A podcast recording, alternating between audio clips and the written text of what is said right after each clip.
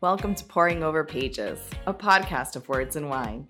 I'm Alexa. And I'm Maritza. Time to get lit on literature. Yay! this is a, a very awaited episode for us. Yeah, I think we've been wanting to do an episode like this for a really, really long time. Yeah. And to be fair, we didn't want to have to. Yes. I guess is the right way to phrase it. We didn't want to have to do this, but we did edit uh, our list of books for the year to accommodate this one in particular because it's a conversation that we need to have right now. Mhm. It's a conversation that we know a lot of people are having. And so, any way that we can engage in this uh, topic, I think is really, really important. So, we chose this book specifically to react to what's going on. Yep. And we haven't always done that. So, it's exciting for us, I think. Very timely. Very timely for the worst reasons. Yeah, But horrible. but it's- it's the right thing to do. yeah, I th- think. ma- making our uh, our mark in this and helping spread the word on this important issue. Exactly. So if you all haven't figured it out by now from seeing some of our posts and just generally, um, you know, knowing us and our opinions on this, um, this is an episode that is completely dedicated to what has just happened with the overturning of Roe um, here in the United States and essentially um, coming to a crossroads where we're trying Mhm. to understand where we go from here. This is, uh, I think, a really, really dark time Very. in our country. I think it's a really, really rotten moment. And we have every reason to be frustrated, angry, sad, terrified, you know, whatever you're feeling, I think it's perfectly, perfectly reasonable. So, what we wanted to do again was really, really, really emphasize this topic and dive deep into it. And we found the perfect book to do this. And this is Life's Work A Moral Argument for Choice by Dr. Willie Parker. And this is just such a great book.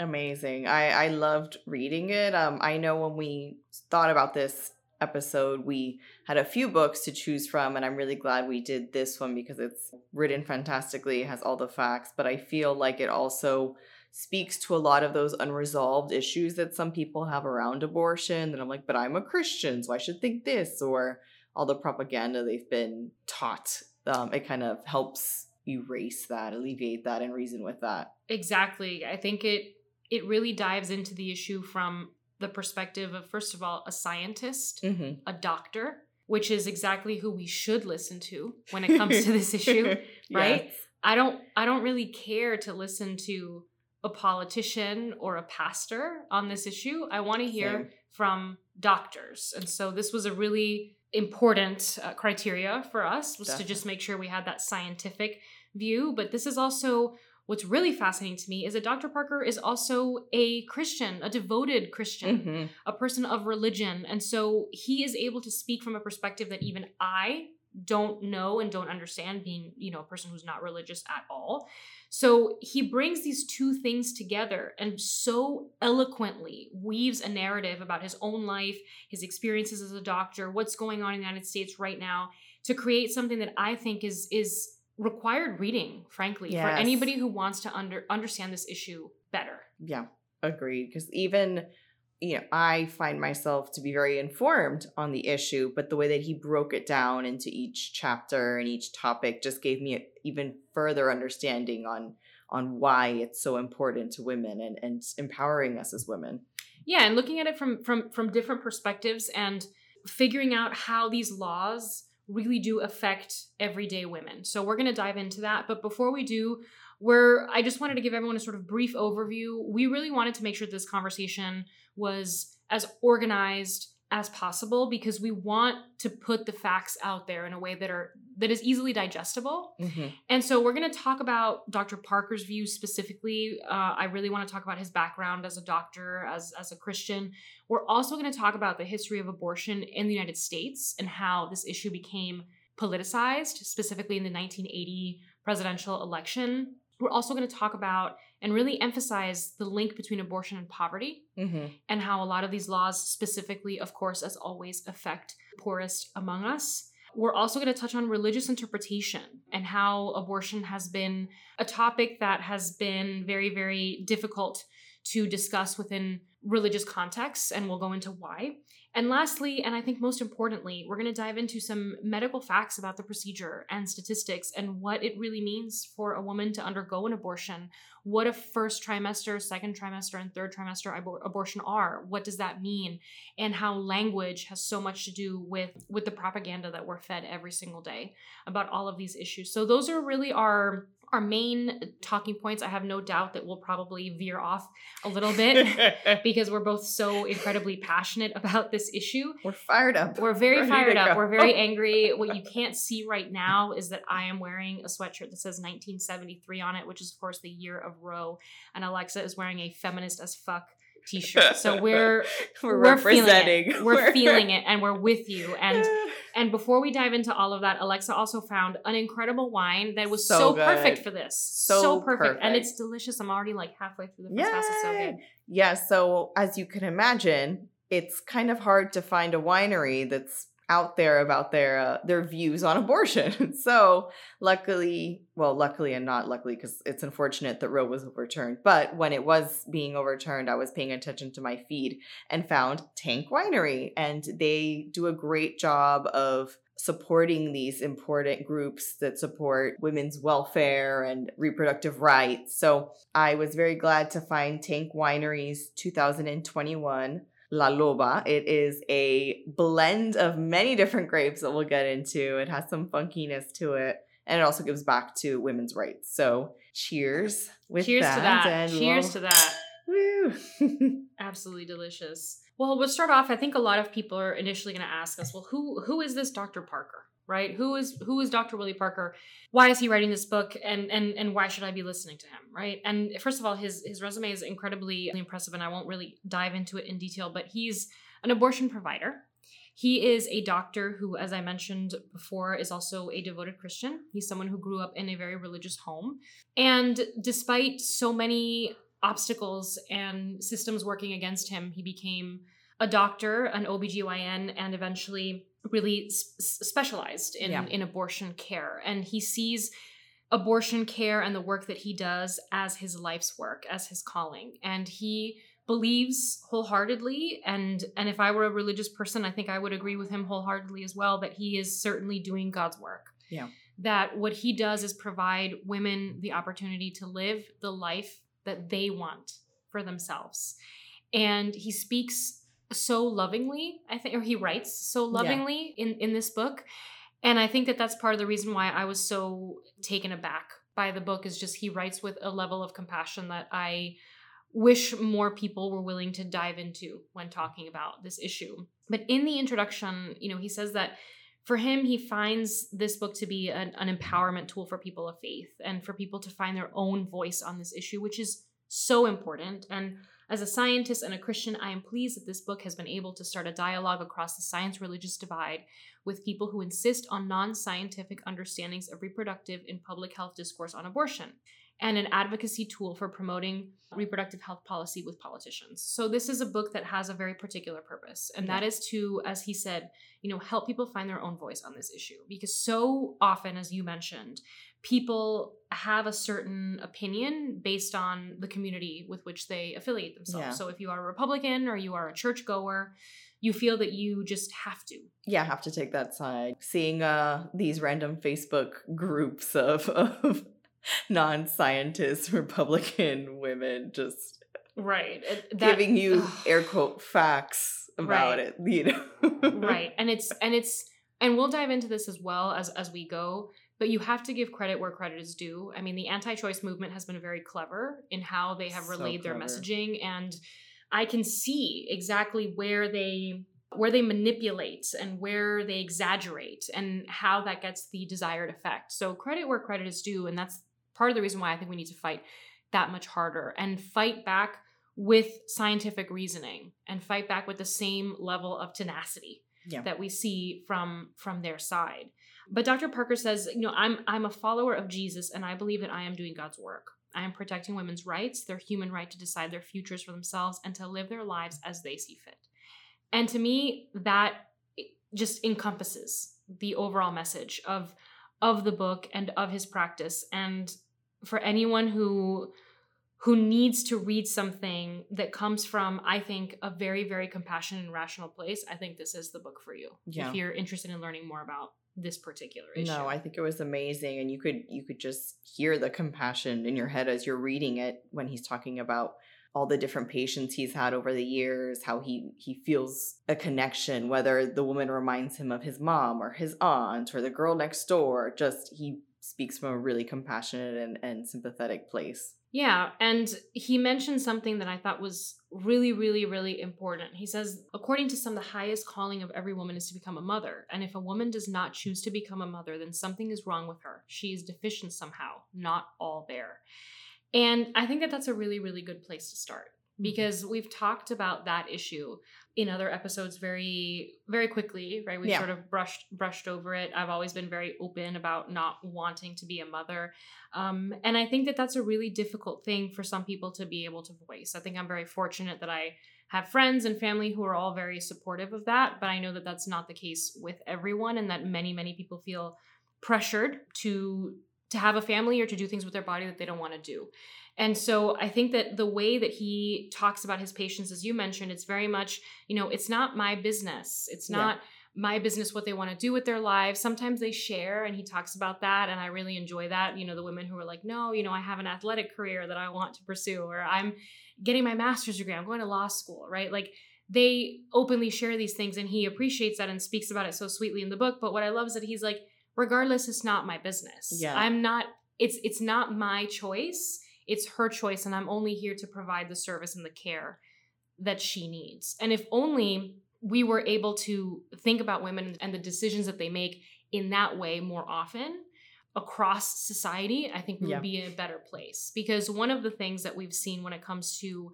abortion laws or bans or making it harder for women to access the abortion care that they need is the waiting period Oh, right God, where yeah. they make you wait 24 48 72, 72 hours, Yeah, depending after on where you are. exactly after your initial consultation and sometimes i could see how someone who's maybe not entirely informed on the issue could say oh well that doesn't sound too bad right you're Yeah. just giving people the opportunity to think something through but it's not in line with the reality of the situation which is when you make a woman wait 24 48 72 hours you're making this whole situation much more costly Yeah. right? You have to think about childcare. You have to think about time off.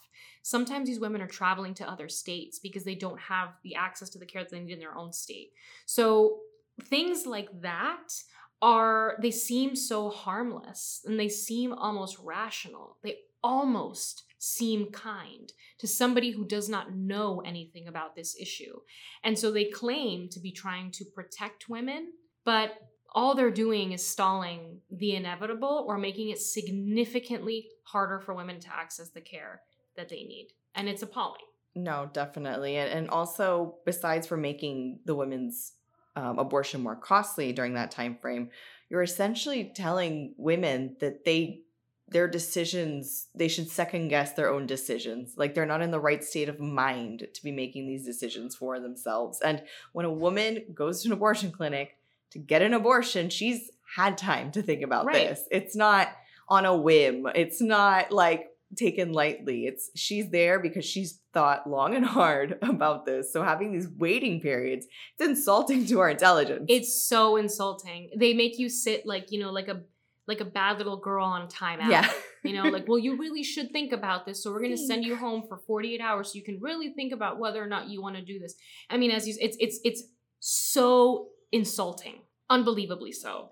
And something else that that kind of that pushes us into this other part of the conversation, and that's trap laws. I wanted to mention what trap laws are at the very beginning of this episode because we are probably going to reference them. yeah Um, and that, what we just mentioned, is an example of a trap law, and that is targeted regulation of abortion providers. So these are laws that aim at the business of abortion care. So they're creating more costly and unreasonable logistical hurdles that abortion providers have to clear in order to stay in business. So that's one of them in the sense that, you know, sometimes women then can't come back yeah right? They don't have the time, etc. And of course, Republicans generally say that trap laws are there to help women to create safer environments, mm. and we know we know that We know what to they think true. about women. Exactly. We know what they really, really think about women. And something that they use as an argument for being sort of anti abortion is this idea of life beginning at conception. We'll talk about that in more rigorous detail when we get to the medical portion of this episode. But I think it's worth mentioning now briefly because it's such a simple way to comprehend human reproduction that because of its simplicity, it offers moral clarity. Mhm. And this and the whole conversation that we're going to have today lives in a very gray space. And that's important. And that's exactly why these decisions need to be made by the only person who can make them, which is the pregnant woman. Yeah. Right? Everything is gray, and only in her mind and in her heart does she know what she wants to do. So I really wanted to emphasize that because the more that we look at this from a black and white, very simplified perspective, I think we're doing ourselves a disservice. When we sentimentalize these things, when we don't look at them from a scientific perspective, we are not having the conversation on the level that it needs to be had. So we can start, I think, with the history of abortion in the United States. Yeah, I think that's a very important place to start because not everyone realizes when this whole abortion debate started and, and why it's so important. Exactly. And why it's such a political issue. And something that I think is really important is that in the years before Roe, it was Republicans, not Democrats. Let me repeat. Yes. It was Republicans who were the most outspoken advocates for abortion rights. Why? Because it completely aligns with their views on small government and individual rights and being able to make private decisions without the government interfering in those My- decisions. My body, my choice with the masks. Yeah, they were yeah, they were I loved that. my body, my choice on vaccines. My body, my choice on, masks. on masks. But no, no, no. Your body, my choice on abortion. I mean, it's the hypocrisy is stunning. It's rich. But it's incredible when you think about how this was an issue that completely aligned. And I mean, if you're going to think about it from a rational point of view, yeah, I would say that this perfectly aligns with what Republicans have always preached, which Yeah. is, you know, the right and the ability to pursue the American dream without any infringement, without government infringement, with being able to do whatever it is that you want in order to live the life that you want to build for yourself. So it was really Republicans who were incredibly outspoken on this issue. And it wasn't until 1980 that this whole thing changed. The 1980 election is what changed absolutely everything. And what you had was this very interesting group. It was a sort of advisory organization called the Moral Majority. And they were an organization that was led by a fundamentalist Christian pastor from Virginia named Jerry Falwell. And he's responsible for what I would argue is probably the most successful marketing campaign ever. Yes. Um, he was, and I'm I'm curious to hear your thoughts on this as a person who is who does marketing as her job, as her day job. You know, this I'm curious to hear your thoughts on this, but I think it's incredible that what what he essentially did, along with the moral majority, was take an issue that was not particularly important in the political sphere and used it to bring thousands and thousands of voters, now single issue voters, to the polls to stand in line to vote for something that they didn't really know about before. But the truth is that they needed they needed a moral issue to stand on because they could no longer campaign on segregation. yeah. That was no longer uh, cool. It's, it's not cool to be racist. Right. That was no longer appropriate on a political platform. Right. Good. Good. Glad. Uh, Glad that happy for them. Happy for them.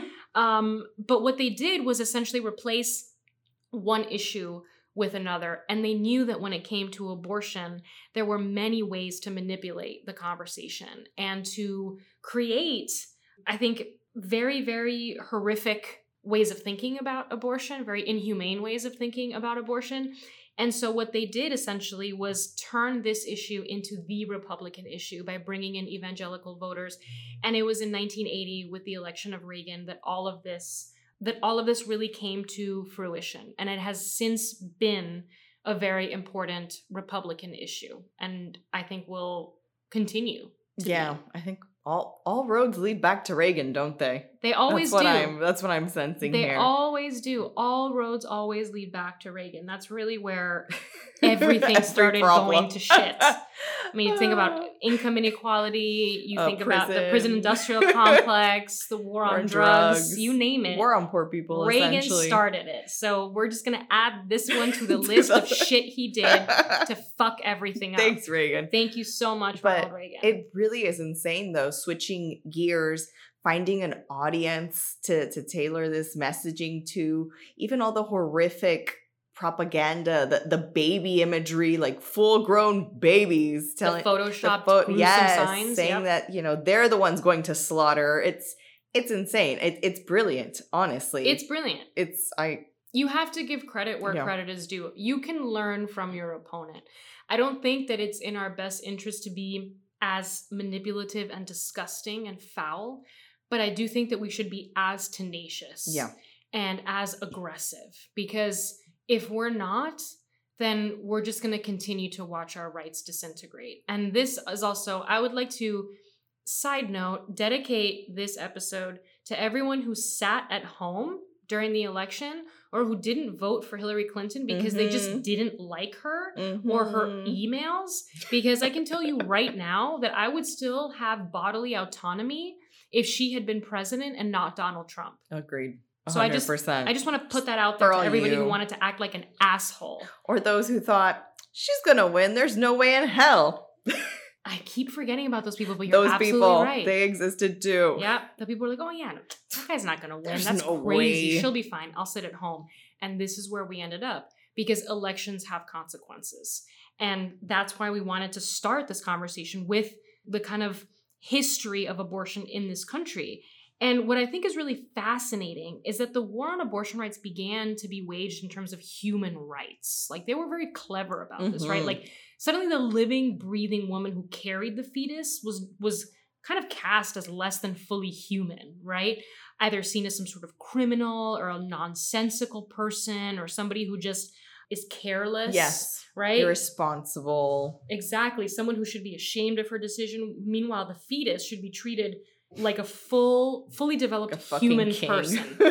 That to me is crazy. And they were able to do this by by using this argument of human rights, looking at Yeah. it from that lens. And that's where a lot of the anti-choice legislation has been able to come from. Is this idea of life begins at conception or fetus is a person and so therefore it has rights and and i want to mention this idea of the unborn right there's such a easy audience to love. They're, they're a great demographic the unborn they really because are. they will not criticize you. They are not real. And so you can act like you are protecting them and you can act like you have some sort of moral authority when really all you're doing is taking advantage of a group that doesn't really exist. So this idea of the unborn you hear that a lot in their rhetoric. Oh we we need to protect the unborn. This is just another way of using language to words matter. Exactly to to put it in people's mind that this is a baby right? And it's not a baby it's a fetus. A baby is a cultural term a fetus is a medical term. When you think of baby you think of what comes out of the womb. You think of a fully formed Yeah. baby but that's not what's going on and we'll get to that but that's why words matter as you said. It's so important to to think about that when you're thinking about the history of abortion in this country. And he mentioned something that made me really sad on page 107 he says it's impossible not to think constantly about the analogy of the limits on women's reproductive rights to slavery.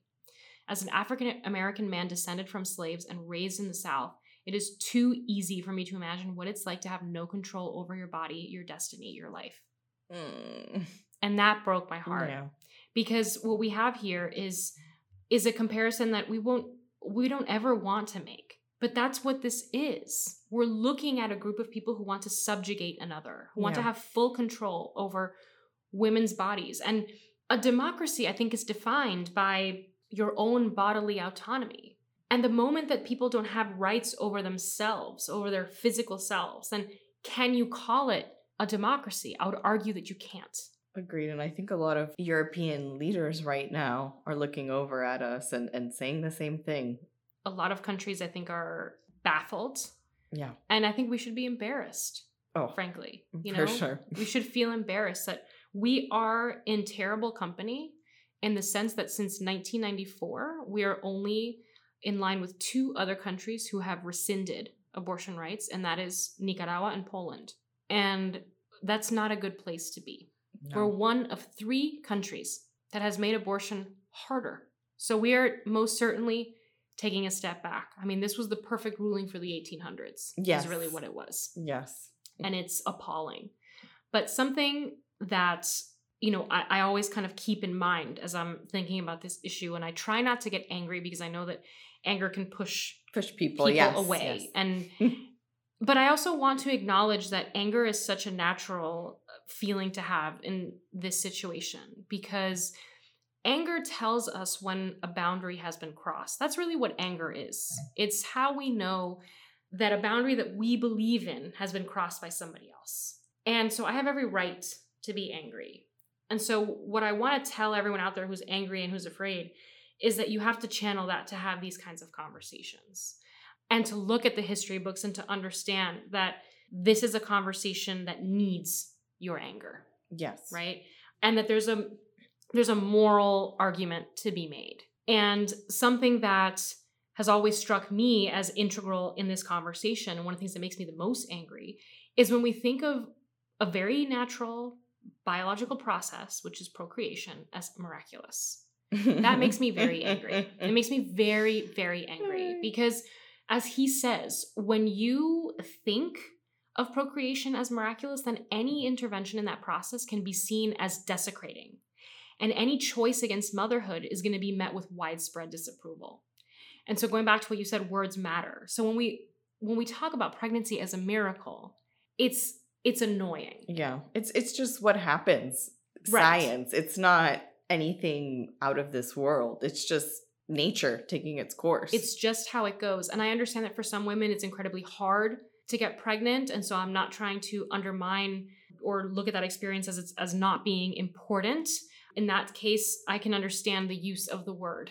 I can. but it's also on a personal level, a miracle for you personally, not in general, not overall, like to the world. Exactly. The process itself is not. And that brings us to this really important point, which is that there's really no intrinsic moral value to becoming a mother or to not becoming one. No. And so a woman who pursues a pregnancy is just prioritizing her life around motherhood. And a woman who has an abortion is prioritizing her life around not wanting to become a mother. Or perhaps, you know, around devoting herself and her resources to the children that she already has, or to herself, etc. So when you stop thinking about motherhood as this higher moral calling, you also stop thinking of pregnancy as this thing that needs to be protected at all costs because it is miraculous, quote unquote. Yeah. It needs to be thought of as a very natural thing that happens in life. It's a biological process.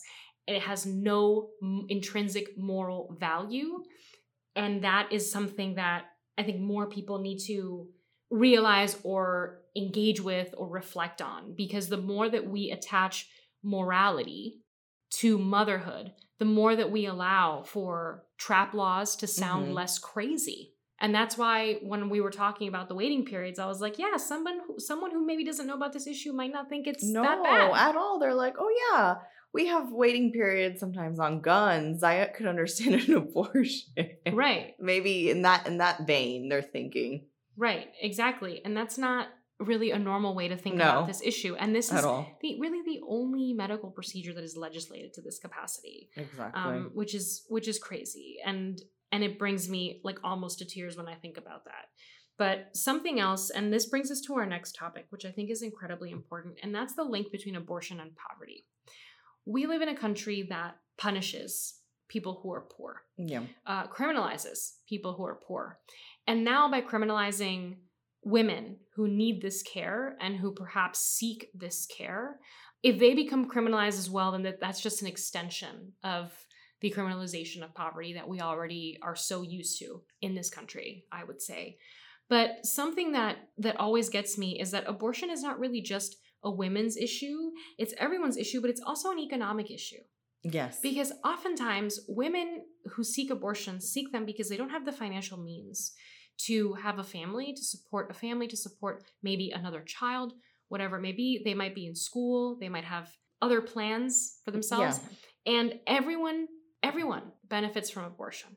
You don't know whether or not you're in a stable family home because maybe your mother had chosen to have an abortion before. You don't know that. People don't realize that, like, our mothers and the women who came before us had lives before us, and that those decisions could have very easily then created the world that we live in today or the lives exactly. that we live in today. So, abortion is something that affects people of all different generations. Sometimes you can't grow up and build wealth if you were forced to have a child. Sometimes being forced to have that child is what pushes you underneath the poverty line. So, thinking about this as an economic issue is also incredibly important because there is a link between abortion and poverty, right? And he says something that I think is really beautiful. He says, I can truly relate to my patients. I understand how being poor and coming from a racially stigmatized group can threaten your sense of self determination and agency. The women who come to me for abortions are choosing a path different from what others would script for them. Aww. And that's so important because nobody can claim to know better than you what you can and should be doing with your body and with your life. And he tells a really terrifying story. This one really stuck with me about a woman who came in and by one day, by one day, she had exceeded the the, the abortion ban in her state. And that was all because she was poor, because she didn't have the money to make it there, make it to the clinic, take time off, etc. So she exceeded the ban by one day because she was poor. And if she lived in another place with maybe less restrictive laws, Washington, for example, California, New York, you know, they could have probably done her counseling and performed her abortion all in the same day. But we're, what we're seeing is that people are not just penalized because they're poor, but also because of where they live. Yes. So it's like you're blessed if you're in California or New York, but just because you were born in Texas, for example, you're stuck with those laws and regulations and it's it's criminal honestly. Yeah and it's not grounded in reality when you try and convince people that well you know you have the ability to travel to another state because as we already discussed that's not easy for people who need to find childcare who maybe have scrapped just enough money for their abortion but they would have to scrap a lot more if they have to go to another state and stay somewhere overnight because of these waiting periods you know so it's not grounded in reality when you say, oh, well, you know, it's great that we live in a country that you can just go to another state and in another state you can get the care that you need. How can you argue that when every woman should have access to equal care? Agreed. That, equal access to care. Yeah, that comes from a, a place of privilege, that kind yes. of thinking. And it's it's just unfortunate that the people who are making these laws on our bodies are coming from places of privilege like that. It's also the same people who want you to have a baby but then you don't have maternity leave. Right. You don't have um, child, care. you don't have universal health, universal health care. and then um, education system, how's that going now? And then, you know, the mass shootings in schools on top of that. So when your child goes to school, the odds are, you know, right. there's a lot of danger there. So right. it, it's just, it fascinates me just to no end on why they're forcing you to have this kid when that's kind of like the path you're going to lead down the line. And it so very much has to do with not only controlling women's bodies, but I think it also comes from this very misplaced, like this this place of anger because what they what they hate is women having sexual autonomy over their bodies. Yeah. I think that it's a misplaced anger and they know that this is one way to kind of punish women because it is about punishing women. It very much is because when it's actually you're going to be in prison for a lot longer for getting an abortion than you are for raping somebody. Then yes. that's how you know, right? Definitely. That's how yeah. you know. If you're looking to punish abortion providers with more grave sentences than men who are predators, then we know, right? That's, like that's you're telling all you us, need to know. You're, you're telling, telling us who's the criminal in this case. You're telling us, and you know that, and you and you stand by that. And that's what makes me so angry. But when it comes to thinking about accessing abortion, it's also important to note something called the Hyde Amendment. And a lot of people don't know what this is, and a lot of people think about abortion, they never, they've never even heard of the Hyde Amendment. And the Hyde Amendment essentially bars poor women from using Medicaid, which is their government funded health insurance to pay for abortion. And in this way, it targets America's most vulnerable citizens, right? Because one in five women of reproductive age who live in poverty um, are going to be affected by this. And this forces them either to find cash that they don't have, you know, to, pre- to terminate a pregnancy that they don't want or can't provide for. And it puts them in a position that is almost impossible. Yeah. The Hyde Amendment also makes it so that federal dollars do not go to abortion. So what you have is women who are being punished again twofold Yeah. right? Because you are poor, you deserve less care, you deserve less access. And that to me is incredibly frustrating because so many of the people who think that this issue doesn't affect them are, as you said, people who are coming from a position of privilege and they think, oh, well, this will never affect me because I live in California or I live in New York. Well, what's going to happen? What's going to happen when the people who can't afford it and they come to your state and they're all flooding the abortion clinic because they have nowhere else to go? You, you're telling me that might not affect you? And I just, I just can't fathom that idea No. that something not affecting you means that you shouldn't care about it. I've never understood that. No, I- don't get it either, but I think that goes back into capitalism and rugged individualism in this country. That if it's not affecting me, I don't really care about it. Right. And it's unfortunate. and we're very much raised i think by the society to believe those things Yeah. or to act on those things and and that's why for me it's been really disheartening because even though we saw the overturning of roe coming with the leaked you know draft opinion and even before that Even with the before we knew the appointments were there. the it- it appointments just- were there and, and we knew that this was certainly what they were aiming to do from the beginning um, with the appointments of course of neil gorsuch brett kavanaugh and, and amy coney barrett Amy. I hate her the most, which is why we giggle. Um, I think it takes a truly disgusting human being to be the woman who comes into the court and takes the rights of women yeah. away. I mean, I think it. You have to really, truly be quite awful. She's a fucking super villain. She's a super villain, hundred percent. I think I, every time I think of her, I just I get really pissed. I can't even fathom it because even when you think back to Planned Parenthood versus Casey, which is the case that then it could have overturned Roe, but it didn't. It became essentially precedent on precedent, as Brett Kavanaugh said.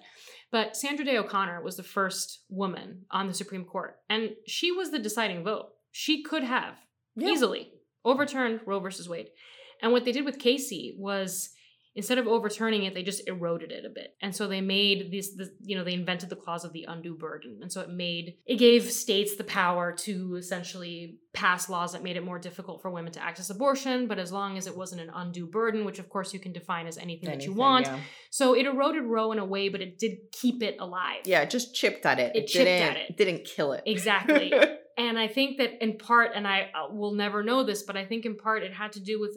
I don't think that Sandra Day O'Connor wanted to be the woman who did this. I have to believe that in my heart of hearts, that regardless of what your political views are, that you don't want to be the woman who comes into a position of power, the first woman, and that you take the rights away of millions and millions of other women. I don't think that she could sleep at night. And No. in part, I think that that's why we ended up with a chipping away of Roe and not a full overturning. But Amy Coney Barrett feels no such Oh, shame. She has no heart. She feels She's no such fucking awful person. She's a horrible person. She should burn in a dumpster fire. She's the worst. We feel very, very strongly about Amy Coney Barrett here. Um, and I, I'm glad we touched on that because people also need to understand how our rights as women has always kind of hung in the balance in terms of the courts, right? Yeah. It, it, it always has been that, and that's a real shame because Yeah, Um, Roe- Roe should be codified. here. exactly Roe should be codified, and we should not be stressing out every single time there's an election. And that's why the other day I posted something a little crude. But I think I, I posted something along the lines of like, "Hey, huge fuck you to everyone told me that I was uh, being dramatic when Trump was elected, right? Because everyone's like, oh, right, so it's not gonna happen. Like Roe is Roe, you know, it's been the law for fifty years. It's gonna be Mm. fine. I send a kiss to all the people All who people. said that to me because now I'm sitting here with less rights than I did. than than women had in the in the seventies. Yeah, exactly. Going back in time. He leaves us off with what I think is a really great question. And he says if you agree that certain medical conditions might justify abortion, then how can you exclude social or personal or financial decisions? And I think that that's a question that people need to reflect on. Yeah. If you think it's okay that a woman have an abortion because she was raped or because she was violated, then how can you exclude any other reason? Because what you're saying there is that you believe that a woman only has a right to her own body after it's been When violated. It's so And I think you need to reflect on that. Ugh. I think people so really need to reflect on that. No, and I think that leads to it being such a slippery slope too. When people are like, oh, but there are exceptions, there's this. It's like, no, exceptions can erode, exceptions can be overturned and change. That's why it's important for abortion to be legal, period, Right. all across the board. Because every exception is in a gray area. It's a slippery slope and it's just not it's not realistic to medical conditions. It's not realistic to what happens when you when you're getting an abortion and complications and that like there's too many things that could happen. You don't want there to be barriers between your doctor and your care. Yes, that's another That's the concern. that's and we've already been seeing that, right? We Yes. saw we saw recently a woman who came in with an ectopic pregnancy and it and it ruptured. Yeah. And the doctor had to essentially call the hospital lawyer and say, "How are we dealing with this now?" Yeah. Because this state has trigger laws. And so they had to wait until she was almost dead. Dead, basically essentially, dead. And it's like in order to provide the care that she needed. And so what I don't want is to live in a country where there are barriers between my doctor and my care Yeah. especially as, as someone who experienced that relationship in a very very very special but also terrifying way right as as a, as a living organ donor i cannot imagine my doctor not having full authority and right to make decisions with me Yeah. i can't imagine that i can't imagine the law getting involved in no, an attorney, you and a doctor sitting in a room. Like, what is that shit? I can't imagine it. I can't imagine being in a situation where my doctor didn't have the capacity to help me, Well, and they take an oath to help you. to do no harm. to do no harm. And this, And this is, is this is harming people. Like waiting that long to give an abortion because you're like basically dying. You need to be near death for the attorney to okay it so you as a doctor don't go to prison. Unbelievable. What kind of shit is that? unbelievable? And I and I hate to take this very uh, kind of turn, but that brings us to religious interpretations of abortion. but you know, I have to do it. I have to do it because this is part of the reason why we're in this uh, conundrum. Yeah. And something that Dr. Willie Parker does really well in this book is talk about his own background as a, as a Christian and how he sees abortion work as being an abortion provider as a way of helping women, right? As giving them the opportunity to live the lives that they want and empowering women. And so I see that as a beautiful message. And he sees that as his interpretation of his religion. And I support that. And I wish that that was the way Yes, the more that more people, people um, you know, thought of thought of religion. But something that he mentions, which is really important, is that the Bible doesn't contain the word abortion anywhere in it. nowhere. Okay, the Bible was codified in centuries when women were really only slightly more valuable than goats. Or sheep, Okay, women were property, Yeah. and they were bought and paid for with cash, and like farm animals and household goods. Okay, it's so important to note this. Yes, the, okay? the context of all this is is very important for those religious people so out important. there. And I've said this before, and this is like where my very annoying history background comes in. But the books that are in the Bible were also decided on in the Council of Nicaea, which was a group of men who decided which specific books they wanted to be included in the Bible. So this is, if you want to believe that the, that it's the inspired word of God, I can't argue with you. I, I don't I don't have a way of having that conversation with you. But what I can tell you is that history tells us exactly how the Bible came to be, why it has certain books in it, why others were excluded. The Gospel of Mary Magdalene, for example, is not in the Bible. That was a decision that was made. That is a book that exists, but it was not included, right? Decision made by men. Of course. So the point that we're trying to make here is that the Bible is really kind of irre- irrelevant when we're having conversations about abortion. And in the Bible, they do mention menstruation, if I'm not mistaken, and it was seen as a defiling and contaminating, disgusting thing, right? Which is mm-hmm. still something that we see in some cultures, and it's unfortunate. But if we dive into that, we'll be here all night. But what's interesting is that different religions have different interpretations. So, for example, in Jewish scripture, a fetus becomes a human when and only when its head emerges from the birth canal. Yes, a, a full cooked baby. A fully coming out. cooked baby coming out, according to Jewish scripture, is a baby. And so, are you not infringing on the rights of Jewish women with the overturning of Roe? I would argue that you are. Yes. Because Jewish women have a different religious interpretation. So, religious freedom for who in this country? For Christians. Exactly. It's more like religious oppression here. Exactly. And also, dare I say that freedom of religion should also mean freedom from religion. As a person who is not religious, I should not be living under the laws of what Christian people believe to be right and wrong. That is not my business. That has nothing to do with me. I am not a Christian. I am not part of your Bible book club. I want nothing to do with this. I should have the right to live my life the way that I want to live it without any religious influence or obstruction or anything. And I don't understand how people seem to think that that's a lot to ask. Because it's, It's not. so true. And it's like part of the greatness that's supposed to be this country is the separation of church and state, meaning that I am fighting for your right to practice whatever the fuck you want, whatever religion you want. But in the same token, like you're saying, that means I don't have to relate to that in any way, shape, or form. I'm not going to believe in that any way, shape, or form, but I care that I have the right to my thing and you have the right to your thing. And that's Right. just not happening in this day and age. Completely. I will fight for you to have your right to believe in the Bible and in Christianity if that's what you want to do. I think it's important that we live in a country where people have the power and the ability to do that without repercussion. I think that's incredibly important.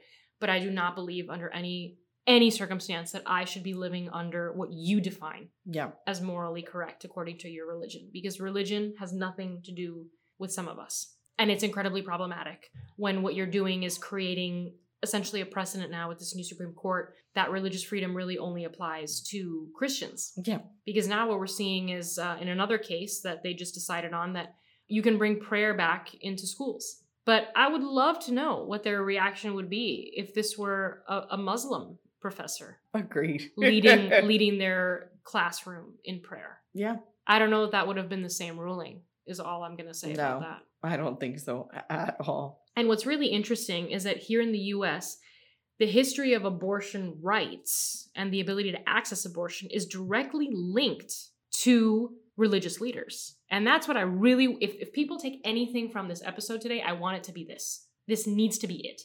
As far back as 1967, when abortion was still illegal in the state of New York, the Reverend Howard Moody of Judson Memorial Church in New York City formed the Clergy Consultation Service on Abortion which was a kind of underground railroad, essentially, a coalition of Jewish and Christian clerics committed to helping women procure safe abortion care. And so, an estimated 450,000 women called on the clergy consultation service to help them for the six years before Roe was passed. It was religious leaders, it was Christian and Jewish clerics who were helping women access the care that they needed. What the fuck went wrong? Right?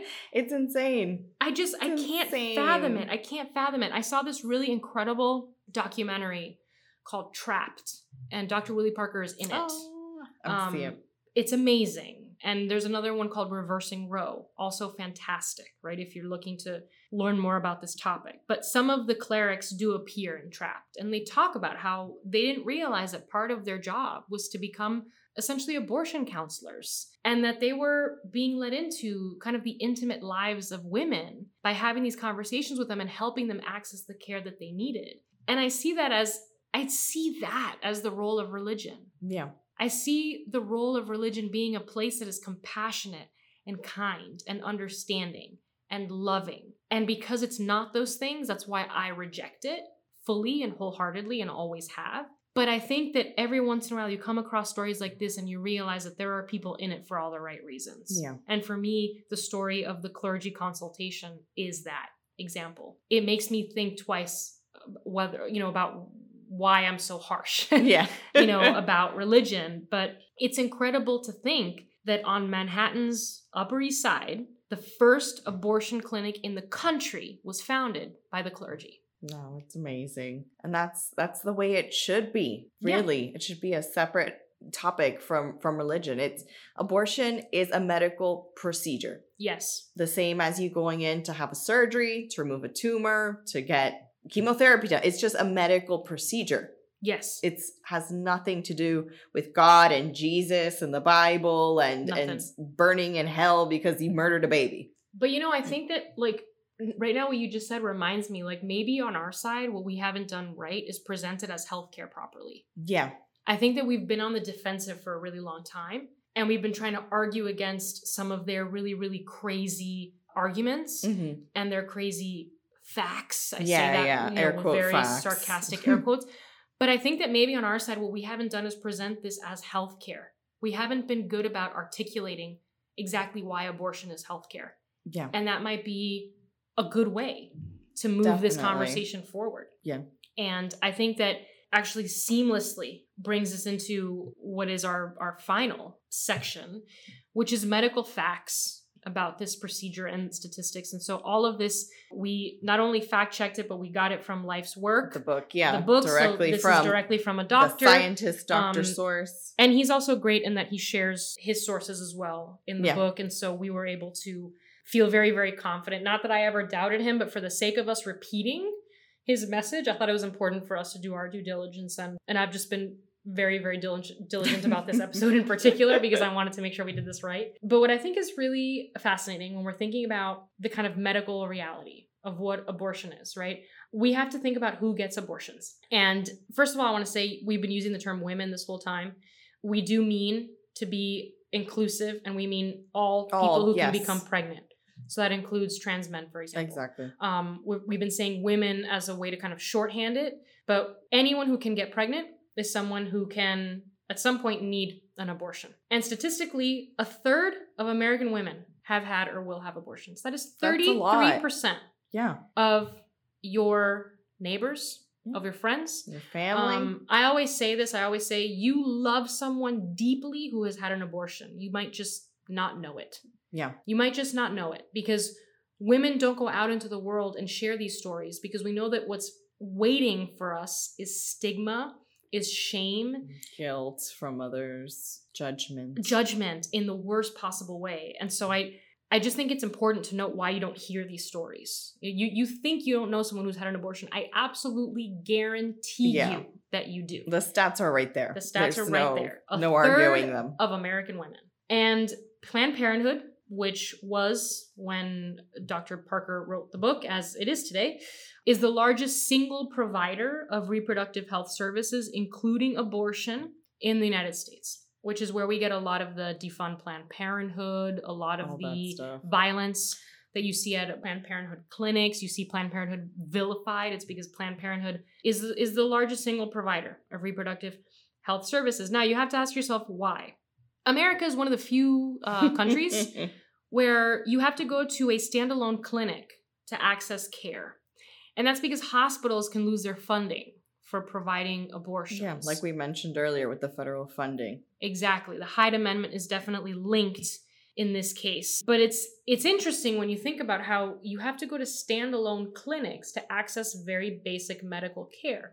That's not really the case with almost any other med- basic medical procedure, you know? I don't have to go to a standalone clinic to get my tonsils removed, right? Because it's not something that's legislated.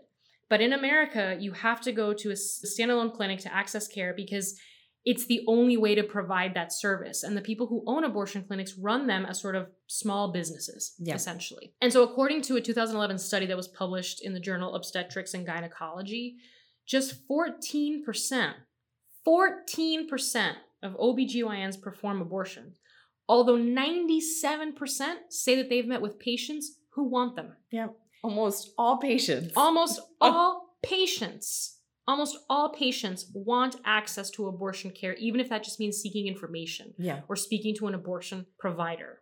And so 94% of abortions are performed in this country in specialized clinics, right? Like the ones that Dr. Willie Parker works in. Uh, he travels to different clinics in order to, to provide as much care to as many people as yeah, all possible. over the South. And so, what's really crazy is that if you think too about it, a third of these are done in Planned Parenthoods, which is, as I mentioned, the, the nation's largest abortion provider. And the rest are these lone Yeah. clinics. And that to me is, um, I mean, I have so much respect Yes. for these abortion much. providers and for these these incredible heroes who own these small businesses and who, despite the amount of trap laws thrown their Oh, way, God. they still do everything in their power to to create a space, a safe space for women to come and get the care that they need. And Trapped really talks about this, the documentary. I mean, it, it follows different abortion providers and it chronicles kind of the trials and tribulations of these different abortion clinics. And you see just how hard they have to work to keep themselves up to date on the law. Make yeah. sure they don't get shut down. No, it's crazy. Everything from the waiting period, as we said, to the type of materials you give the patient, to talking to the patient about certain facts, air quotes again, within their Mhm. abortion, making sure that they dispose of the fetus elements Yep. properly. And just there's a lot of hoops that they have to jump through just to make sure that they don't get shut down. Exactly. And that's what trap laws are designed to do to make it impossible for them to sustain their business. But what I think Willie Parker does really well in this book is he talks about the difference between every week, really. Yes, in the process. There's a huge difference. There's a huge difference between each time frame. So he says before 22 weeks, a fetus is not in any way equal to a baby or a child. At all. I cannot emphasize that enough. It cannot survive outside the uterus because it cannot breathe, not even on a respirator. Okay? It cannot form anything like thoughts. And up until 29 completed gestational weeks, despite what anti choice people may say to you, the scientific consensus is that it cannot feel anything like pain. Okay? This is coming from a doctor, this is coming from a scientist. As I mentioned earlier, the term baby is a cultural term, it is not a medical term. What the word baby does is it makes you envision something in your mind. And so it makes you more sensitive to the idea Yeah. of an abortion. But the reality is that we're talking about fetuses. We're talking about cells Something- together. Exactly. Something I thought was really interesting. This idea of the, the fetal heartbeat, Yeah. it doesn't mean that there's a fully formed heart. No. It just means that the cells can generate enough electricity to create that sound. That's all that is. It's it's proof of development. yeah, but it's not a fully formed the heartbeat. progress of the fetus and the pregnancy, but it can't, it cannot survive. Exactly. exactly. And something else about the procedure is that there are different types, right? There's medication abortion, which Yeah. is now becoming a much more popular way of terminating a pregnancy because you do it at home. It's a two dose process, very, very, very easy. And it allows you to terminate your pregnancy in the privacy of your own home without, with very, I would say, minimal discomfort, minimal pain. But I would say that abortion is never totally painless, Yeah. right? Um, Dr. Parker talks about this. It's physically uncomfortable, regardless of which procedure you get.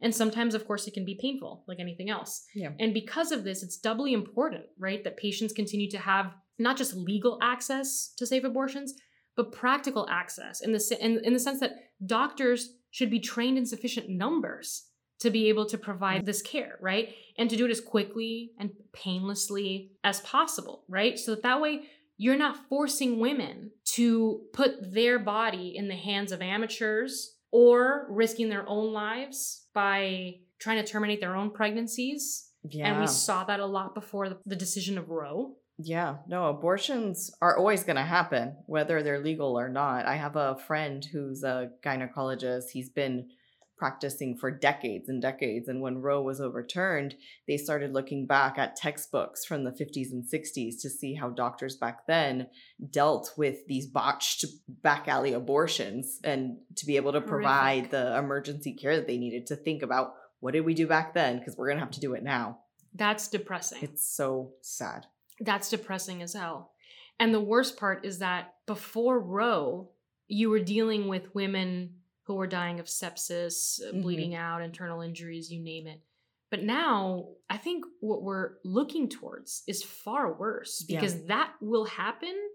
But also, we're living in, in an age of digital mass surveillance. Yes. So the criminalization of women trying to access this care or self-terminating could lead us down what I think is a terrifying, terrifying path. I mean, a form of policing the womb that we've never seen before. Yeah, we, I was talking to my friend the other day. Um, the White House put out a statement about the period trackers, Right. making sure that you're not using them because everyone's surveilling you. And she's like, well, wh- what's that about? And I told her, like, there's no distinct, like, you can't decipher between a miscarriage and an abortion.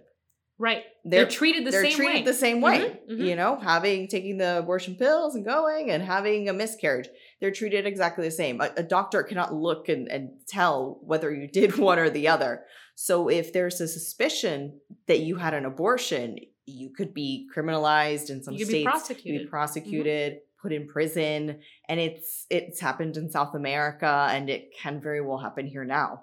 Absolutely. And I don't doubt that it will. It will. I don't doubt that it will. And that's why I think that people really need to protect themselves. Like, please delete your period trackers, as you said. You know, don't, you know, this is a horrible thing to say, but maybe, you know, if you are pregnant, I mean, keep it, keep that to the list of people that you really trust, right? Keep you it know, to d- yourself. keep it to yourself until you you've decided what you want to do you know the last thing that we want is to put people in positions where they could be prosecuted or get in trouble so i think people just need to be really really aware of how these laws could affect them and just be be aware of exactly yeah, what's and happening And they all vary from state to state. So you need to know what you're dealing with in your own state. I mean, Florida on its on its own, we were gonna have the 15 week ban, Yeah. and then it got stalled, and now I'm not sure where it is now. i think they just they had blocked it and now it's no longer blocked so i think it will go in effect 15 weeks is incredibly early Super Um, early. it's tough. I mean, like for example, a vacuum aspiration abortion, which is very, very, very, very simple, low risk procedure that can be performed to terminate any pregnancy up to 16 weeks.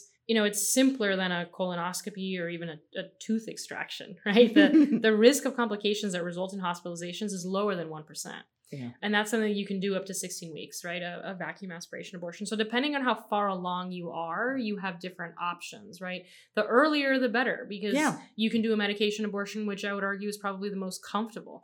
I think some people maybe don't like the idea of terminating their pregnancy at home or being alone. And so, you know, at least from there, you have options to be with someone or doing it, do it at the clinic. But the earlier, the better. But of course, as we've already discussed, there can be women who want to have a, a, an abortion early, but they don't have the means to do it Exactly. right so i just wanted to note that because the reality is is that abortion is an incredibly safe medical procedure it's one of the safest it's something that can be done Yeah. at a standalone clinic because it is so minimal and it's something that very very rarely results in complications so it's just important to to, to note that another statistic that i think is really important because we hear a lot of rhetoric that has to do with late term abortions Ugh. or sometimes I hear a, a very stupid term that is not a real scientific term, and that's partial birth abortion. I really want to tackle that right now because I know that a lot of religious people like to use those terms. Only 9%, 9% of abortions nationwide are performed beyond the first trimester. Okay? So this is incredibly important because we hear a lot of legislation passed because, you know, oh my God, how can you perform an abortion so late? Well, that's barely ever the case. And that rhetoric is incendiary. It's just there to create debate and to cause problems. Because the reality is, is that women who have abortions in the second trimester usually either they couldn't afford it in the first and they were scraping up the money, and now, ironically, it's going to be mm. even more expensive, right? Or sometimes what happens is that you just don't know if there are any issues with Yeah. the fetus. You know, very often anomalies are not discovered until after 20 weeks because up until that point, major organ systems are too small and indistinct for sonogram technology to capture. So, to paint a very clear picture, in the states that have passed 20 week abortion bans since 2010, a woman carrying a fetus with a strong heartbeat, but afflicted with a condition that consigns it inevitably to death immediately, right, upon birth, cannot choose to legally terminate her pregnancy. And that's that's horrifying. Can you imagine carrying that fetus and then having to give birth to something that's going to die It's right away? It's unethical. It's it's horribly. It's completely, completely unethical. And that's the part that I think people don't want to talk about Yeah. on the anti choice side. They don't want to talk about what that means when you're really, really thinking about how abortion affects women in their second and third trimester. And I think it's important that what you just said, the anti choice, because I don't want people to continue the rhetoric of pro life Right. because they are not pro life. The the situation we're describing right now is not pro life. It's pro choice and anti choice. Right. And that's all. and that's and and I'm so glad that you brought that up because as you said earlier, right, words matter. This idea of pro life would mean that what we're pro death right? Yeah. Like it's so silly, Exactly. right? It's, It's so such a silly kind of way of thinking about it. I think that to be pro choice is to be pro life Agreed. because I am pro life of the living, breathing woman who's standing at the clinic and asking for help. I am pro life because I believe that that woman has every single right in the world to make a decision about her own body so that she can live the life that she wants. Because I don't see women as walking wombs. Yeah. Women are human beings with dreams and aspirations and wishes and desires to live the life that they want to live for themselves. And I have not, I mean, I refuse to believe that I have fought and the generations of women have fought for this much progress only to be put back in my metaphorical place yeah. of being a potted plant. it's just absurd. And Dr. Parker, this one really killed me. I don't know if you remember this particular story, but he talks about a very religious woman whose child or whose fetus, excuse me, Yes. had Potter syndrome, which is a, a dramatic increase of amniotic fluid in utero, which is usually related to the failure of the kidneys to, to develop properly. And so abortion would normally have been the recommended course, right?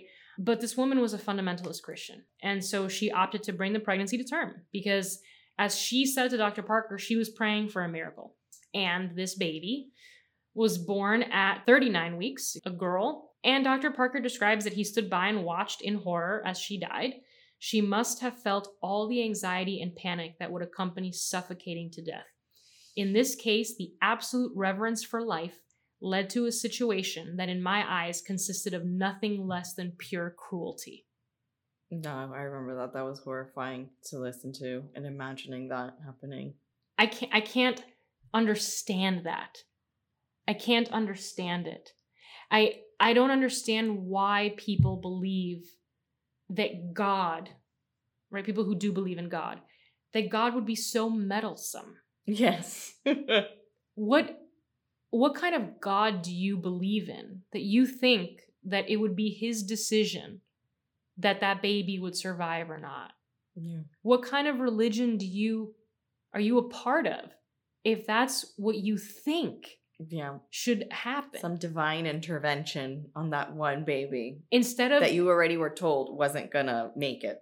instead of having faith in science, which to me is such a breath of fresh air. Yeah. Science has given us and granted us the ability to do so many things. It's why we live longer.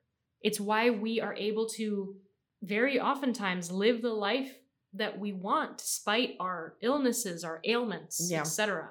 It's why we have been able to serve so many of us survive a pandemic Yeah. because of vaccines. And so I just find it really disheartening when I hear stories like that, not only because, yeah, it's really horrible to think of a child dying in that way, because at that point it is a child. It is. Yeah. But the fact that people would want to believe in something that just is not real. There's no reversing Potter syndrome. No. This is just the reality of the situation. And it's and it's horrible. And and Dr. Parker even says he's like, this is a, fact. Until 29 weeks, a fetus cannot feel anything like pain. So all of these anti-choice people who are saying, don't kill your baby, right? Already problematic enough that you're using the word baby. And then, you know, oh, your baby's gonna feel pain. None of this is true. None of this is true. I cannot fear mongering. I cannot emphasize this enough. And I I hope that I've really kind of brought the point home because we can't keep having this argument and conversation with people who refuse to see the very basic facts of what abortion is, right? So we need to we need to have these conversations from a rational and scientific based perspective. And and lastly, I wanted to make one more comment before we move on to the wine. I wanted to, t- to end this on on medication abortion really quick because I think that in many ways that's the future. You know, wide availability of mifepristone, which is one of the drugs that's used for medication abortion. I mean, that's really the anti-choice's worst nightmare yeah. right? For there to be wide availability of it because it could allow for women to terminate their pregnancies in private with the consultation of their doctors without ever having to go to a clinic. And so this means that all of these people who like to picket outside, they're not going to have fences to do that on. No. They're not going to have places on which to hang their gruesome signs. Exactly. And so when you take the physical location away, what you're doing is you're providing less of an opportunity for anti-choice maniacs Yeah. to come out and to harass women and doctors. people, threaten places with Yeah. bombings and just all, all the horrible scare tactics they use in trying to get you to keep your fetus. Yeah, well, four doctors have been killed. Yeah. um, It's in the name of horrifying. God. It- it's the irony behind that is just it- it's ridiculous. I can't believe they don't see it that way. It's horrific to think. And and Dr. Tiller, who we didn't have a chance to talk about, Dr. Tiller was killed. He was one of the few abortion providers in the country who provided abortions in the third trimester when absolutely necessary. That requires a different level of training, by the way. Yeah, yeah. Um, the farther along a pregnancy gets, the more specific yeah. the training specific gets for you to be able to yeah. Exactly. For you to perform this abortion. So it takes a doctor like Dr. Tiller. There, I, I believe there's only three clinics right now in the country that can perform third trimester abortions if absolutely necessary. And Dr. Tiller was assassinated in his church. He was Yeah. shot at church Church in all the name places. in the name of God for so-called murdering babies. A man who provided essential care to women who were already having a hard enough time. Because let's make one thing extremely clear. Women who have abortions in the third trimester, they had bought a crib. yeah. They had a name. These are women who had every intention, every single intention of going through with that pregnancy. And unfortunately, they received the most horrible medical news and they had to make an incredibly difficult decision. And how Yeah. dare you try and legislate that? And that's why I get so pissed yeah. because it's not your fucking choice, it's her choice. And that's why I think medication abortion is the future. Yeah, that's the way to go with Because- widespread access, and it's, hundred it's the way to do it. It's the way to do it. There are many, many, many different organizations that provide information based on your state on how to access medication abortion. I think it's the future. I think over 20% of abortions now in this country are done in this way. And I just want to encourage people to research it so that they're aware that that is an option, especially if you live in a state where you don't have a clinic. Yeah. You can actually even get your medication abortion drugs forwarded from a P.O. box if you live in a state where you cannot access them or they cannot be sent directly to you. So just please, I just urge everyone to do as much research as they can on medication abortion because it might be one day a resource that you need um, or someone that you know a friend a family member so i just wanted to throw that out there because i want people to have as many resources we want as Yeah, many people to have as much information as possible i want to thank everybody who has been vocal about this fight. I know that there are so many people that have been protesting and marching and posting and donating, and we are happy to share resources of places where you can donate and where you can provide support for others. So I just want to thank everyone who's doing that. And those of you who are choosing to stay silent, I just want to say that you are, you're no different than those who are on the anti choice side. I guarantee you that at some point in your life you have benefited from an abortion, maybe not your own, Yeah. but it's important to stand by women right now. It's important to stand by all of our LGBTQ plus brothers and sisters as well, because we know that their rights also hang in the balance. And first they come for the women and then they come for everyone else. So we need to band together. No, and I know that's a somber way to end, but this isn't the end. This is where our No. fight begins. Exactly. And we're we're fighting together and banding together to ensure that nothing more gets eroded and then when we move in the opposite direction back into progress. 100%. And we dedicate this episode to all the abortion providers, doctors like Dr. Willie Parker, like Dr. Tiller, who have dedicated their lives or even given their lives for this cause. We deserve to have more abortion providers. Abortion providers are heroes, people who work at abortion clinics and they answer the phones and they refer you to other clinics Yeah. because theirs are closed or The they are full escorts. the escorts, The the, escorts, incredible too. clinic escorts who make you feel safe and heard and loved. These are our heroes. These They are our truly are. heroes. And so we dedicate this episode to them. Me too. Cheers. Cheers. Cheers, to them. And now we move on to drinking this phenomenal wine. And now we'll be in a better mood. Yeah, yes, definitely I, know we need a we need to top off there because I was just going through all these talking points and and reliving the book and our lives over and over with this. It's just it's it's disheartening. So it's it's good to be able to have these conversations and hope that we could one day move forward in a better in a better position. We will. Yeah, we definitely will. We will. Because if not, we're all moving.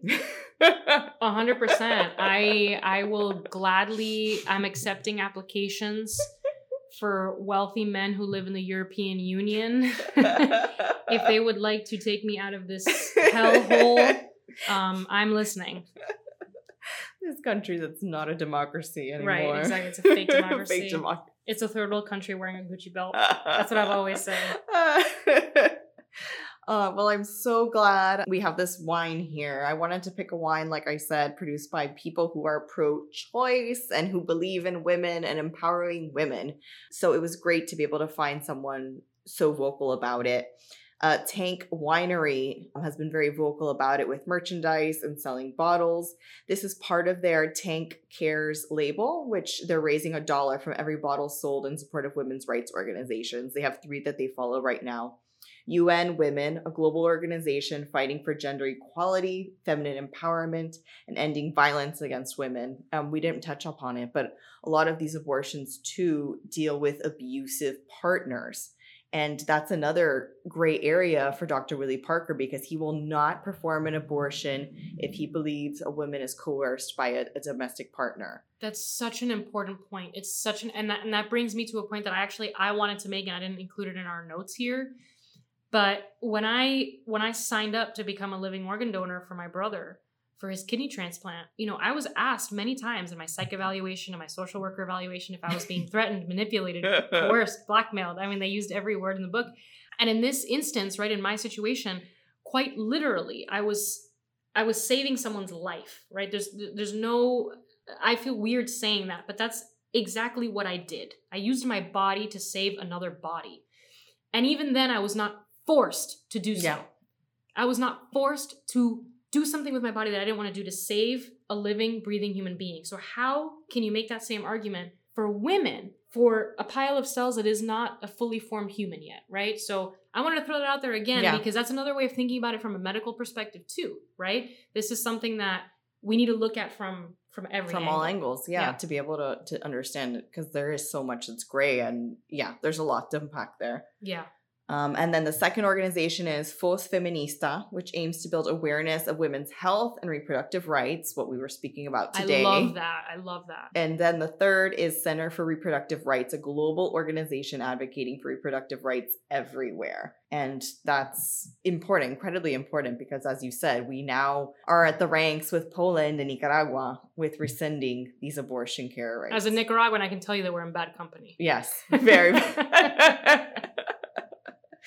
oh gosh. So, just to get a little bit of background behind this wonderful winery, Tank Garage Winery opened in 2014, and they didn't really know if their vision was going to pan out. They are very much a, a black sheep, I would say, in terms of the wineries that are in Napa Valley. Um, they're kind of edgy, and and even their their winery is like an old garage gas station looking thing, and they're very into funky, different wines and and creating cool, unique blends. So they're not the typical. they're not what you think of when you go to Napa and you're on a wine journey there. You end up in a garage. Yeah, garage. And you're just like, oh, where did I go?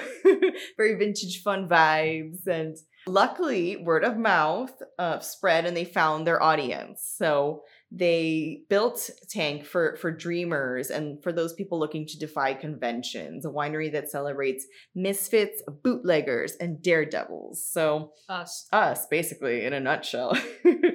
and their goal is to make wines that add to the collective conversations, wine with a soul and purpose, which I think is very much what we do here with the podcast. And I think part of sustainability in wine is not only caring about how the plants how the plants are grown or what you're doing to help the environment but also how you treat your workers how you treat the public how you treat the people around you and the space so i think they do a really good job of of that front with um, keeping the conversation open with all of these these care labels that they have where they donate to different uh, causes. This is just one cause but they also donate to different things like lgbtq plus rights co- coronavirus when that first started they had a pandemic relief fund. There's a slew of different causes that they represent. And I believe to, to date, they've raised $60,000 for all these causes through their wine. That's incredible. We have to really make sure we're promoting them and sharing the link to purchasing this wine so people can can get involved. I mean, it's funny like I just I just love that a winery sees themselves as a way of people getting involved. I get to drink Yeah. delicious wine, Yeah. but I feel great about the fact that my money is going to a great winery that's that's so different but also putting their money where their, where their mouth is. Yes. I mean, it's such a Quite great literally. initiative. Yeah, definitely. So I was so glad to find them. I want to talk a little bit about this wine in particular. It's called La Loba, the wolf woman, the collector of bones. So this is the story with the wine. With her voice, she sings new life into that which has been scattered, lost, and discarded. The story of La Loba has its roots within the indigenous peoples of northern Mexico and the southwestern United States, though her story can be found across cultures. The wild feminine reminds us that there's great power in, so- in the song inside us, and though we may be bruised, burned, or injured, our soul and spirit can never be destroyed. Which I think that's all pretty badass and pretty pretty much defines us as women. Women Yeah. are always gonna be these people. I mean, just the way our country is. Women Yeah. are not first class citizens At all. There's always there's always been a boot on our neck, Yeah. right? And we've still managed to thrive. Mhm. to i mean we've been able to do absolutely everything and when we haven't is because we've been barred from it and even then we've opened those doors for ourselves so i love that that's like I a love it. rallying cry Yes, we're resilient as fuck. hmm and I'm here for it. You guys can't see the label, but if you go on Instagram, you could see the label. Um, it's sourced from the artist Flora from Argentina, and in her words, Lobas Despertando was born in the height of feminism here in Argentina in 2018 as a force that I felt reflected in this form of human animal. I drew it with microfiber, simple lines, but with the force of a wolf pack that woke up. After a few years, this reversal arises in a digital way, thinking as small tribute to my maternal grandmother, a victim of femicide. Wow Yes, It's really definitely. powerful. No, and it's it's a beautiful label. it's a beautiful label It's like a woman, part woman, part wolf, bent over, kind of like angry, but then there's this floral component beautifully sketched in that's kind of like feminine, but savage and just like angry as fuck, but still kind of empowered. there's something very soft about her stance in comparison to the wolf head yes. you know she's she's all things sometimes we we forget that that women we're everything we're we're soft and we're feminine but we're strong and we have the capacity to achieve all things and i i love that that's what the label essentially is Yeah, it's an encompassing of everything that we are definitely. I I love the the art perspective from you. I'm always- I'm always gonna drop the art always the art perspective. and so the grapes for this wine are sourced from the hills of El Dorado County in California. Uh, the soils there are mineral rich. Um, they have mineral rich deposits, and uh, they have a large um, climate has a large diurnal swing from night to day, so the temperature changes drastically, which helps create interesting flavors and acidity in this wine. So one thing I'd like to point out, which is very, very odd and different, is that this is a carbonic white wine, which is super unusual. Like that only really happens with red wine. It usually works there. So what that means is carbonic maceration kind of works its fermentation magic with the grapes from fermenting the inside out without oxygen or added yeast. And this process, like I said, is usually used for red grapes, but skin contact on certain white grapes combined with lower acidity levels can bring out like funky and unique and different flavors, which we kind of have talked about pre-taping as we were sipping on this wine to begin with. yeah And this is an interesting blend. We like funky here. So this is a blend of 45% Chenin Blanc, 44% Petit Manseng, 10% Bianchetta Trevigiana, and 1% Orange Muscat. So very strange. Very strange. Lots lots of blending going on here. So we are going to take a peek at the wine. It's pale yellow in color very clear not cloudy at all. And then we're gonna we're gonna sniff it. So funny anecdote alexa has this fantastic book um, by Wine Folly, which is this great guide to all things wine. And she brought it so that I could see it because I've been learning about wine slowly but surely. And she showed me this page that has all the different aromas, right? It's got Yeah. the wine aromas, primary and secondary and tertiary aromas. So all new things to me. And at one point, I you know I'm looking at all of them, and it says bubblegum, and I was like, this is bullshit. This is someone making stuff up. No wine smells like fucking bubblegum. This is such a lie. And then she uncorks Sure this masterpiece, and I sniff it, and I go, I'll be damned. It smells like fucking bubblegum. And it really does. It really does. The, the first note we totally got was bubblegum, and I was just cracking up because we were going through the whole aroma wheel, and she's like, "This bullshit. This stupid. Lead pencil. What the fuck?" And then like yeah, lead pencil. I mean, someone's got to agree with me on that crushed gravel. Yeah, someone's got to agree with me on those. But bubblegum, I was shocked. I mean, this wine smells delicious. I mean, you immediately Yeah. know it's going to be just like really, really, really funky and different from the smell. It smells so good. No, it smells so good. So we got the bubblegum. Um, we got some lemon in there. I wouldn't say fresh lemon, maybe, maybe like marmalade or something. Some floral. Yeah, it's, it's smell. It's you've got a, a kind of sweetness to Yeah. it. Lots going on in the bouquet. Smells delicious and delightful. It's hella funky. Yeah. No, it's good. And then you get kind of like you get the creaminess on the palate. Lots Definitely. of interesting complexity there. You get some citrus there. Mm-hmm. And totally lots of citrus. I'd say some stone fruit, like peach or apricot, but yeah, definitely nice creamy citrus vibes. Definitely And it's delicious acidity. Let's see. Acid check. the most awkward test of all. I would say it's like medium plus hmm to high minus. It's Yeah. like in between. It's not like super like razor acidic, but it's Yeah. it has nice has nice body on it too. It's dry, which I should have mentioned first, but whatever, it's dry. Which I always like. hmm I always prefer, Yeah, at least. I would say it's medium, but yeah, we only really like our our Rieslings with some sweet, you know, off dry and Off, uh, yeah, and and if that, yeah, like, if you give me a bone dry Riesling, I'm also thrilled. Yeah. So this and there's like some minerality in here too that that completes it. And it has a pretty I would say decent finish. It's it's pretty long. It's still in my mouth right now as we're chatting. Definitely. And you could buy this off their website for $38. So it is a little um pricier for some.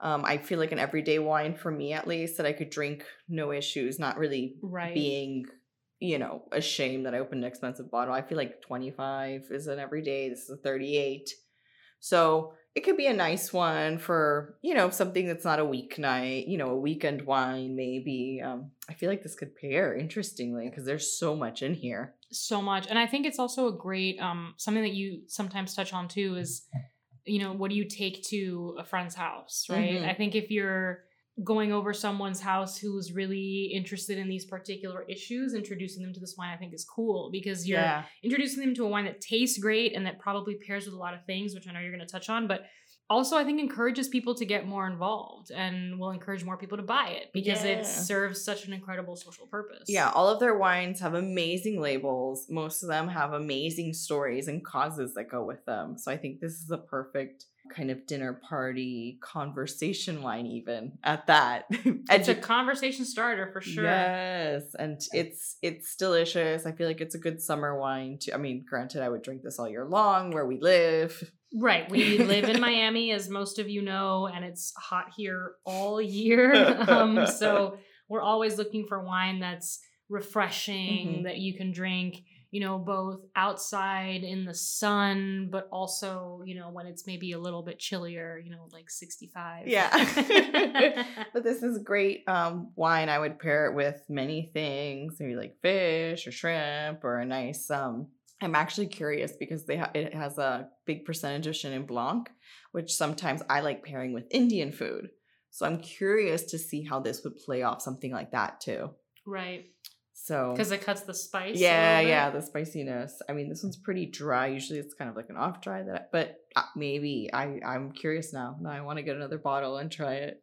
Yeah, no, I mean it's it's fantastic. I I really like it and I also want to say for all the people who get freaked out by the term creaminess because some people maybe think, "Oh, that sounds odd for a wine." As as a person who Yeah, doesn't know yeah, as yeah. much about wine, right? That word can sound kind of like, "Oh, that sounds like it doesn't fit in with all the other descriptions or adjectives that Alexa used." Um you know it's not something to to fear it's it's it's something that i think is to be embraced i think some people you can even describe some champagnes as as creamy Yeah, right so Definitely. definitely not something to to fear or fret i think it's just a different element to to get to know in a wine Exactly. It's it's it's more about feel feeling textures in your mouth, not necessarily that you're drinking cream. It's just feeling the difference in your mouth from drinking water or, or no, let me do the traditional the traditional way of gauging it. So it's the difference in your mouth of drinking skim milk versus whole milk. So when you're drinking skim milk, you'll notice that it's kind of watered down, very liquidy. You could swish it around very quickly, no issues. And when you're drinking whole milk, there's more body to it. There's more weight to it in your mouth. You you feel it around your mouth, more coating your mouth almost more because of its heaviness. So that's kind of what um, we're saying here. It has like a creaminess to it because it's not just kind of flat and, and flabby and liquidy. It's more there's more body to it and you feel it feels a little bit heavier in your mouth. So that's kind of what what we mentioned when it's cream. We're not talking about literal cream.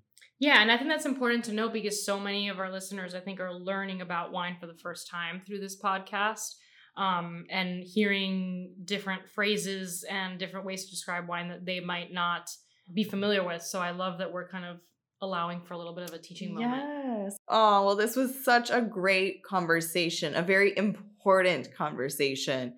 And I urge you all to stay vigilant on this topic. Knowing what your state right is right now is super important huge, not just for you if you're pregnant, but also with contraceptive. That's the next thing. I, I Yes. didn't want we didn't want to get dark with that but that's kind of part of the next step in this control on women, this war on women. A hundred percent. You know, we, we need to be really vi- vigilant because what we don't want is for this to open the door for you know other cases, other Supreme Court cases to be revisited, as as Clarence Thomas hinted in his Yeah. portion of the majority opinion. You know, he he wants us to rethink same-sex relationships, uh, same-sex marriage, and contraception, and so we need to be very vigilant because sometimes what happens is that there are laws passed here and there, little things, conversations, and then mm-hmm. before you know it, you know, you're in a really, really bad spot. And so contraception, I think, is essential to the livelihood of women. You know, we we need to take that as seriously. So yeah, I, I agree. Stay stay vig- vigilant because you never know when someone around you is going to need help.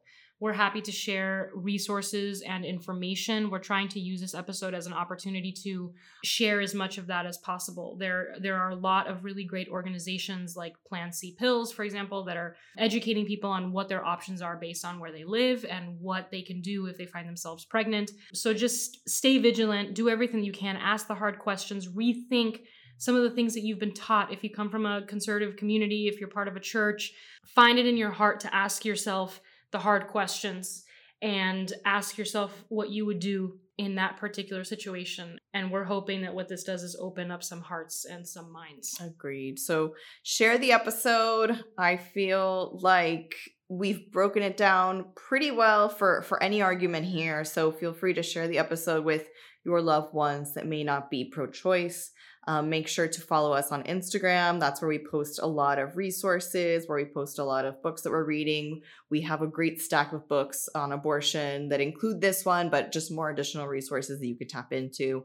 Subscribe to our newsletter, head over to our Etsy shop, and oh my god, we should totally make some some pro-choice. I was just thinking that right now. I was like, I'm gonna stay quiet and say this to her after. But we should do some popping bottles, reading novels, and getting abortions. Yes, something like that. something like that. Oh my god! And then we could donate part of it or something. Oh, okay, okay, we're cooking this up. We're, We're, cooking, this up, and you guys are inspiring us to do it. So Thank give us your thoughts. give us your thoughts. And we look forward to visiting the next episode, the next book, and just creating more thoughtful conversations around important topics with you guys. It's always a pleasure. Thank you so much, and cheers. Cheers.